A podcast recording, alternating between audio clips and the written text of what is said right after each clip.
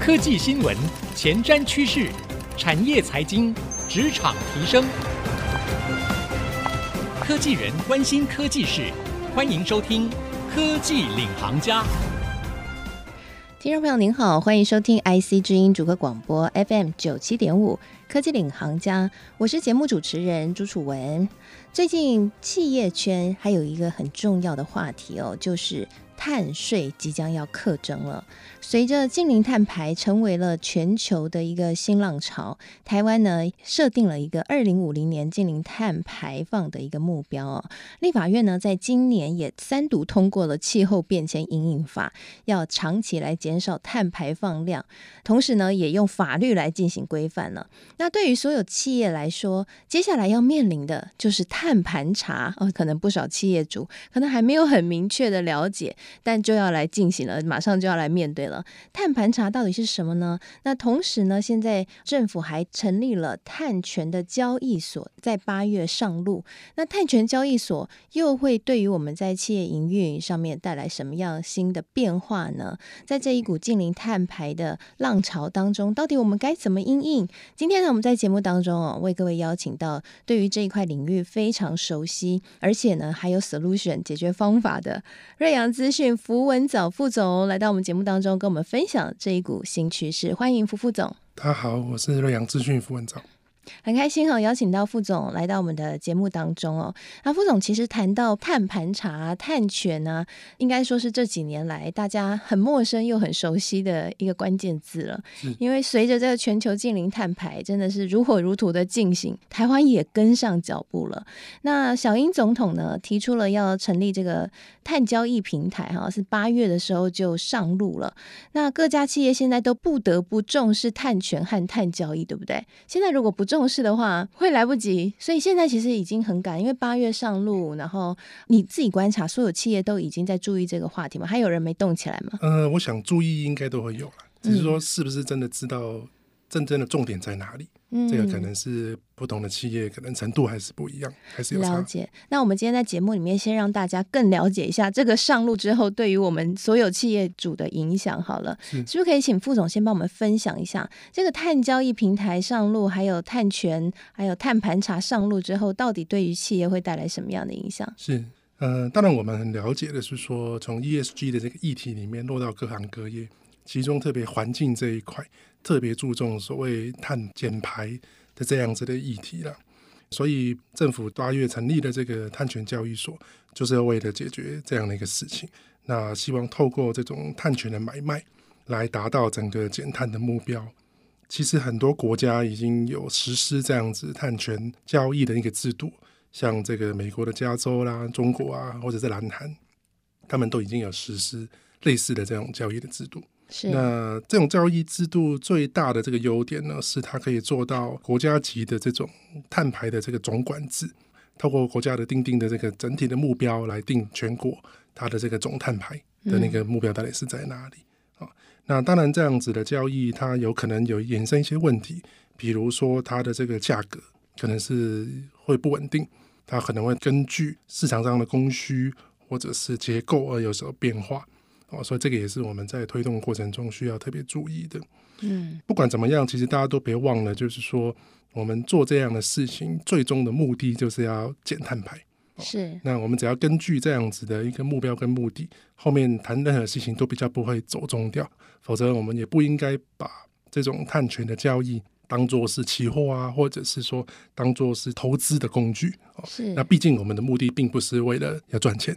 而是要让我们环境或者是社会更美好嘛？是，那这个才是碳排最重要的一个重点。是，所以现在有人把碳权、碳排这些变成期货投资交易工具来进行，这个很容易会让人家误会。哦，我们这个就叫交易所嘛。我、嗯、甚至他还透过这个金管会或者是这个证交所哦来成立相关的这个制度嘛。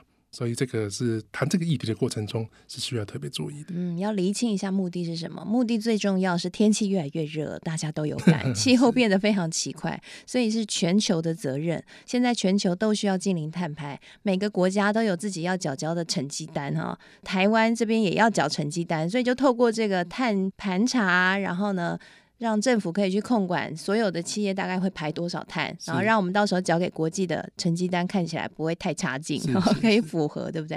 哎，如果说我们缴成绩单不好，假设全台湾交出去的那一个国际的成绩单不好的话，我们是要被罚钱的，是吗？是啊，因为像欧盟或者是其他国家的这种呃交易制度，其实都已经有规定。嗯、像我们知道说 Apple。他也会规定它的供应商，你一定要达到某一个标准嘛，对，否则你就不能做它的生意了。嗯，哦，那国际与国际之间的交易，未来都会被纳入进去。哦，所以所谓的这个碳交易，除了说我们刚刚谈到的这种碳权的交易所的交易以外，当然也有边境之间进出口的交易，他们也未来也会把碳交易的这个规定。纳入到这个出口里面去，是，所以这个碳交易就是说，如果我今天假设成绩六十分是及格，但是呢，我只有五十分，我就去碳交易所那边买个十分，然后补起来，等于是我要缴十分的这个钱，类似像这样的概念，类似这样这样。那如果我今天成绩特好，我是八十分，那我就可以拿去碳交易所卖。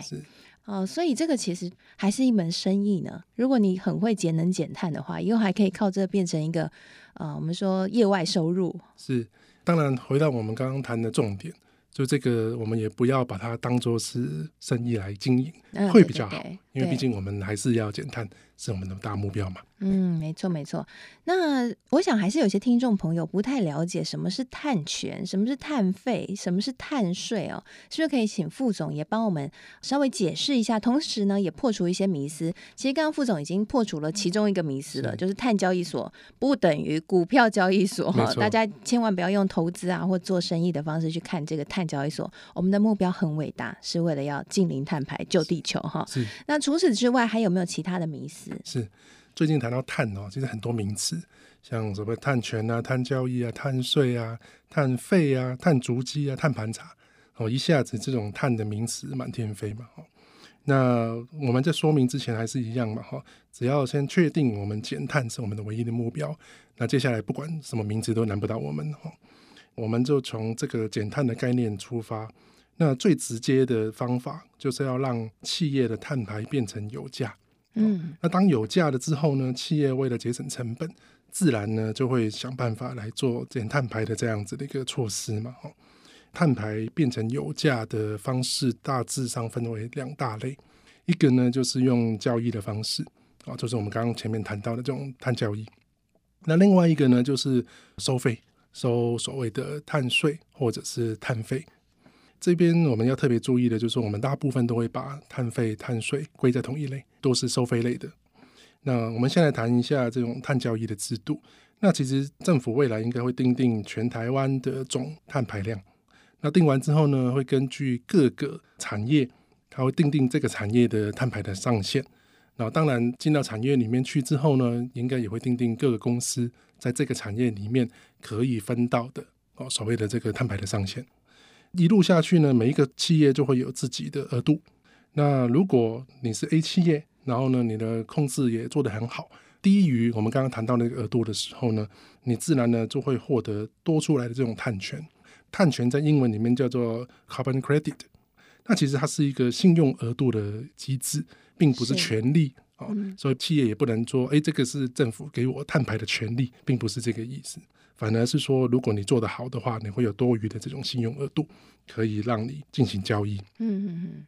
那我们举一个简单的例子来讲，像我们小时候，如果妈妈给我们一张这个糖果屋的这个礼券哦，然后告诉我跟我妹妹，然后两个人呢可以去糖果屋买二十颗糖果。那我跟我妹妹就去糖果屋哦，用这个礼券换了二十颗糖果回来。那我只要吃八颗就好了。那我妹妹是不是可以多吃两颗？那我当然不会跟我妹妹计较这个糖果嘛，哦。可是如果换到我们刚刚谈到的这种碳权交易的这个概念里面，如果我是 A 企业，我只吃八颗糖果，那另外一个希望多吃两颗，他就可以跟我去买这两颗糖果的这个额度。嗯，那这个呢，就是类似碳交易的这个制度的概念。是，当然未来妈妈第二年想说，哎，为了我们健康好，哎，你不要吃那么多糖果，这一次给我们的礼券只能换十八颗糖果。那这一个呢，就是总量管制的概念啊。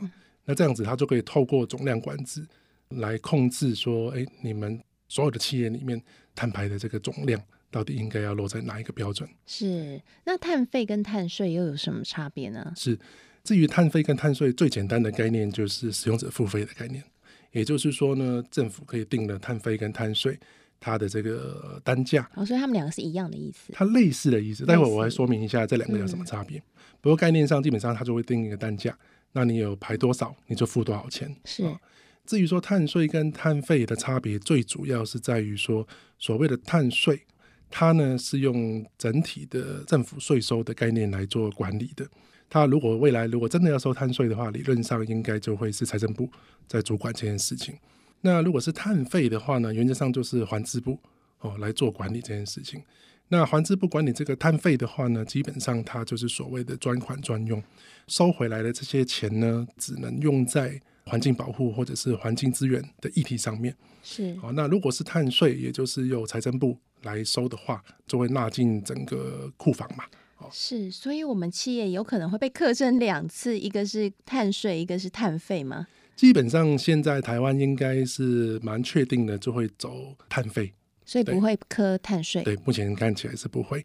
那当然，接下来我们要观察的，就是说政府同时又成立了碳交易所。哦，那到底哪一些企业跟哪一些产业，未来政府会希望它纳进所谓的碳交易所？那哪一些呢？可能会先走碳费？那这个就得等他们再公告了。嗯，了解了解。那还有一个市场上我们听到的例子哦，就是说，好，如果今天呢，我们想要让自己的近零碳排的成绩比较漂亮的话，其实我可以转投资一些有在做近零碳排做得很好的公司，那就可以降低自己公司的碳盘查的排放量，maybe 就可以多拿到一些扩大哈，嗯、然后可以达到美化碳账本的目的。真的可以这样吗？呃，原则上应该是不行的。这也算一个迷思，对不对？回到我们刚刚举的那个例子，哈，但的确是一个迷思。回到我们刚刚那个例子，我妹妹不管她多出来的两颗糖果是哪里来的，哦，是我给她的，哦，还是怎么样？最终她的账本里面，她就是吃了十二颗糖果，是，哦，所以公司行号或者企业也是一样，到底你总碳排量是多少就是多少，只是说因为你还没有做好减碳的准备，哦。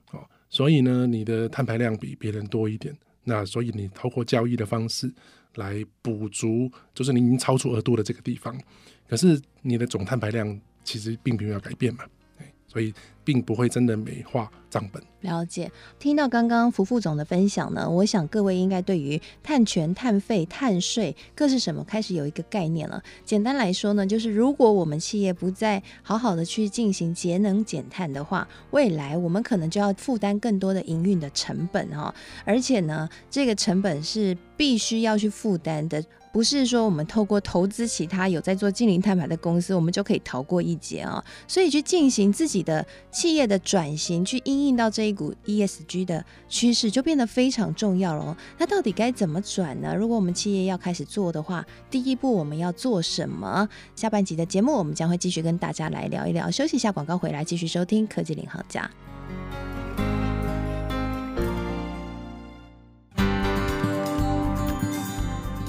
欢迎回到科技领航家，我是节目主持人朱楚文。今天我们在节目当中为各位邀请到 ESG 达人，而对于这个碳盘查、碳税等等趋势都非常了解的瑞阳资讯符文藻副总来跟我们聊聊最近企业。不可逃避的话题就是碳权交易所已经上路了，碳盘查已经开始了哈，所有企业都要跟上这一股 ESG 浪潮。在上半集节目呢，我们聊了一下到底这股浪潮对企业有什么影响，各个不同的这些名词又代表什么样的意思哦？碳权交易所的概念是什么？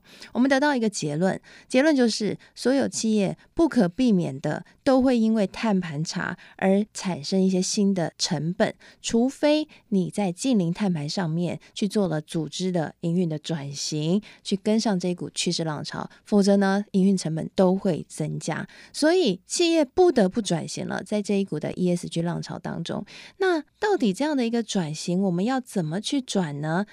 啊，我们是不是可以请副总来跟我们分享一下？听说您辅导了不少企业在做这一块营运的变更，或者说我们说营运的转型，哈，去符合这个 ESG 浪潮。你觉得最多企业在减少自己的碳排的时候，通常一开始会遇到什么问题？是，其实整个 ESG 哈，包括减碳的这个概念哈，那有一个很重要的重点是，最后不管怎么样，你都要产报告。你里边有一份可以公认或者是被查核的这样子的报告，不管是 ESG 的报告，或者是说这种碳排的报告。那我们公司呢，也会常常协助客户去做像碳盘查。那我们就有个系统呢，可以协助客户去做碳盘查的记录。那它可以一键呢，就可以产出这样子的一个碳盘查的报告出来。然后，所以就不用自己在那边排版，或者是自己 key in 了，一键就可以了。哇，这个背后应该是要一个很完善的资讯系统才行吧？是没错。那我们这个系统呢，就是协助企业每一个年度它的这个数据呢，都可以保存在我们系统里面。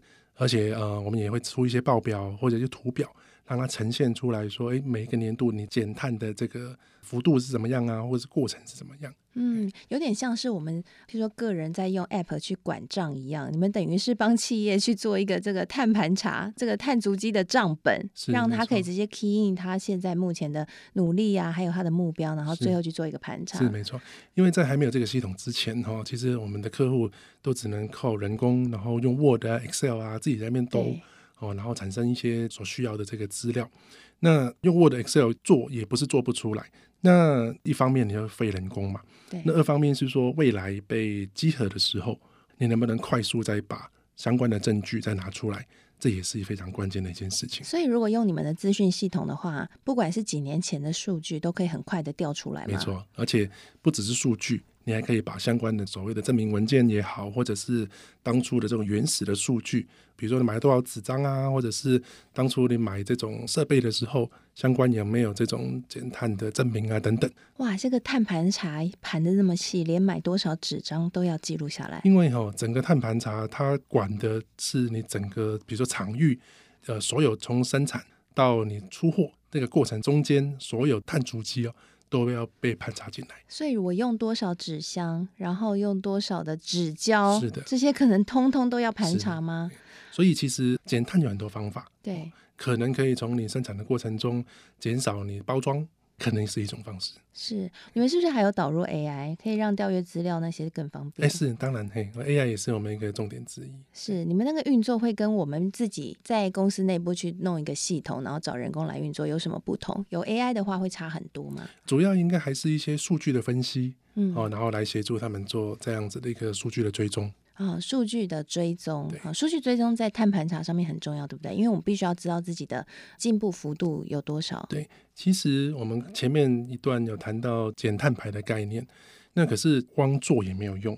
这个碳盘查就跟我们在做瘦身一样，如果你在瘦身的过程中，你没有去量你的体重，其实是没有意义的哦。你不知道你当初是从多少的碳盘查开始做，那你过程中你做了半年了，那到你的成绩做到哪里？那跟你的目标到底有距离有多远？哦，那这个是碳盘查可以协助这种企业真正落实减碳非常重要的一环。是，那是不是因为要做盘查的这个，等于说企业现在有一个新的任务，都需要去进行盘查这一块，所以才会出现永续长这个职务？我发现好多企业都出现了永续长。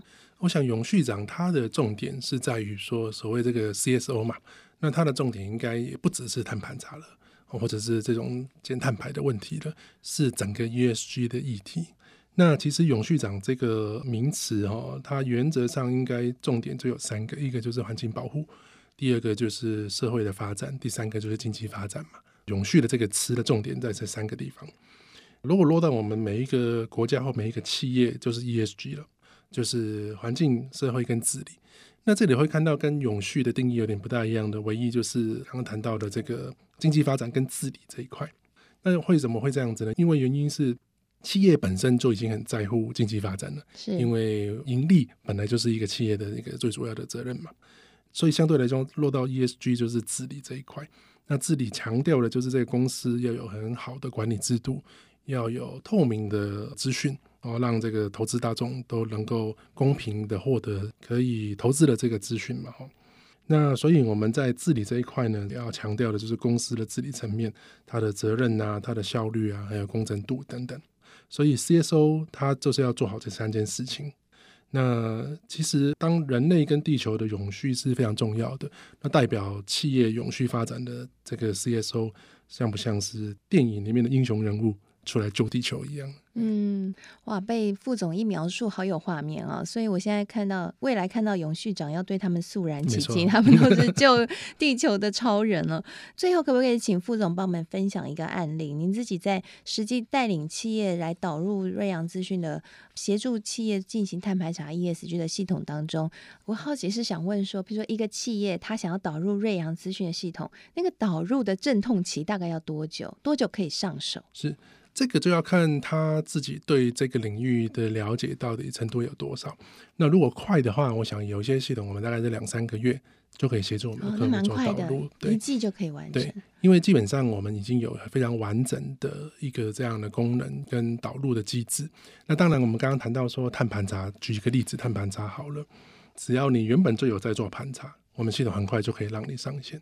当然，如果你原本还没有开始做盘查，那个就需要企业或者是甚至另外还要找找顾问协助他们先做好盘查这件事情哦。像我们刚刚谈到说，到底你要怎么从你的用纸上面啊，或者是说甚至有一些呃气体，就是工厂里面有些气体，可能都会影响到你的碳盘查的这个数据的。哦，如果排出二氧化碳之类的，对，嗯，所以这个范围其实是蛮广的。是哇，所以。企业也必须要自己在碳盘查的盘查这一块要先做好，等于是资料收集的角色要自己先做好，然后运用你们的系统才会更快。没错。那如果说企业他们真的不会搜集资料，比如说一些传统企业对这毫无概念，那瑞阳资讯可以辅导他们吗？呃，我们原则上是主要是做资讯系统，不过我们也有配合的顾问，顾问嗯、所以可以跟我们的配合的顾问一起。协助企业来完成这件事情，是，所以听起来就安心许多了哈。如果动作快的话，其实一季就可以完成了，